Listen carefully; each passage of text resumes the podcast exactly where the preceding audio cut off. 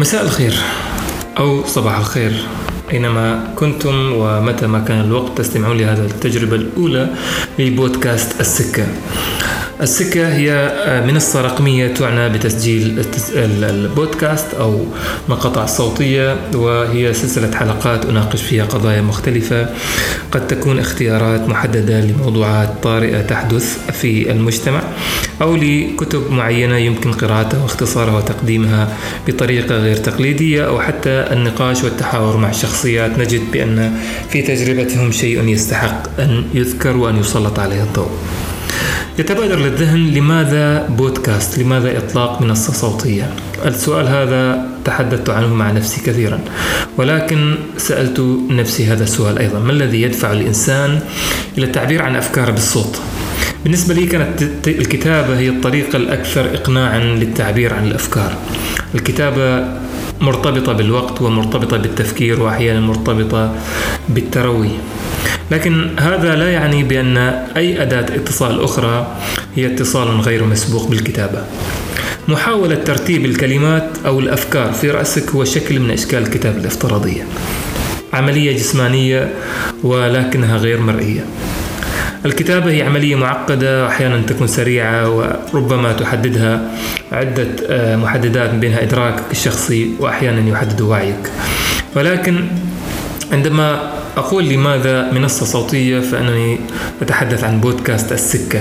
هي منصة رقمية طبعا تناقش تناقش موضوعات مختلفة بأسلوب الحديث الذاتي أو ربما الطريقة السردية ومن ثم يكون هناك نوع من الحوار أو النقاش مع الآخرين.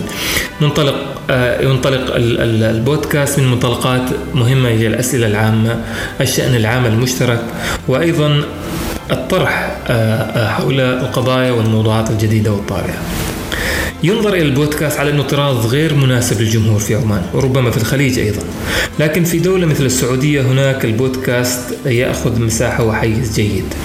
لعدة اعتبارات وربما لهذه الاعتبارات أيضا نطرح البودكاست في آه، عمان. ربما هناك برامج أخرى انطلقت آه، فيما يخص البودكاست من بينها برنامج قفير.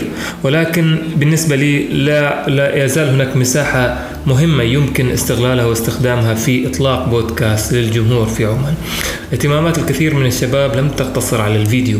هناك الكثير من الشباب من يستمع إلى المقاطع الصوتية أو التسجيلات الصوتية.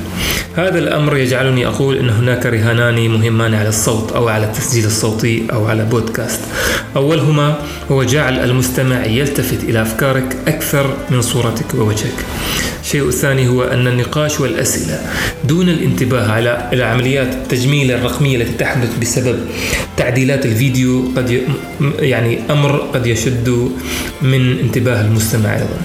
اليوم جولة واحدة في منصات مثل إنستغرام أو يوتيوب أو سناب شات تجعلك تدرك أن العالم غارق في الصورة رغم أن هذه الفيديوهات هي أكثر تكلفة من ناحية استهلاك البيانات والإنتاج إلا أن هذا لا يعني بأنه بأن هذا العصر هو عصر الصورة بامتياز. لكن دعونا نجرب الصوت. على الأقل الصوت ككلمة أكثر رمزية. مرحبا بكم في السكة. بودكاست مسافة الأفكار.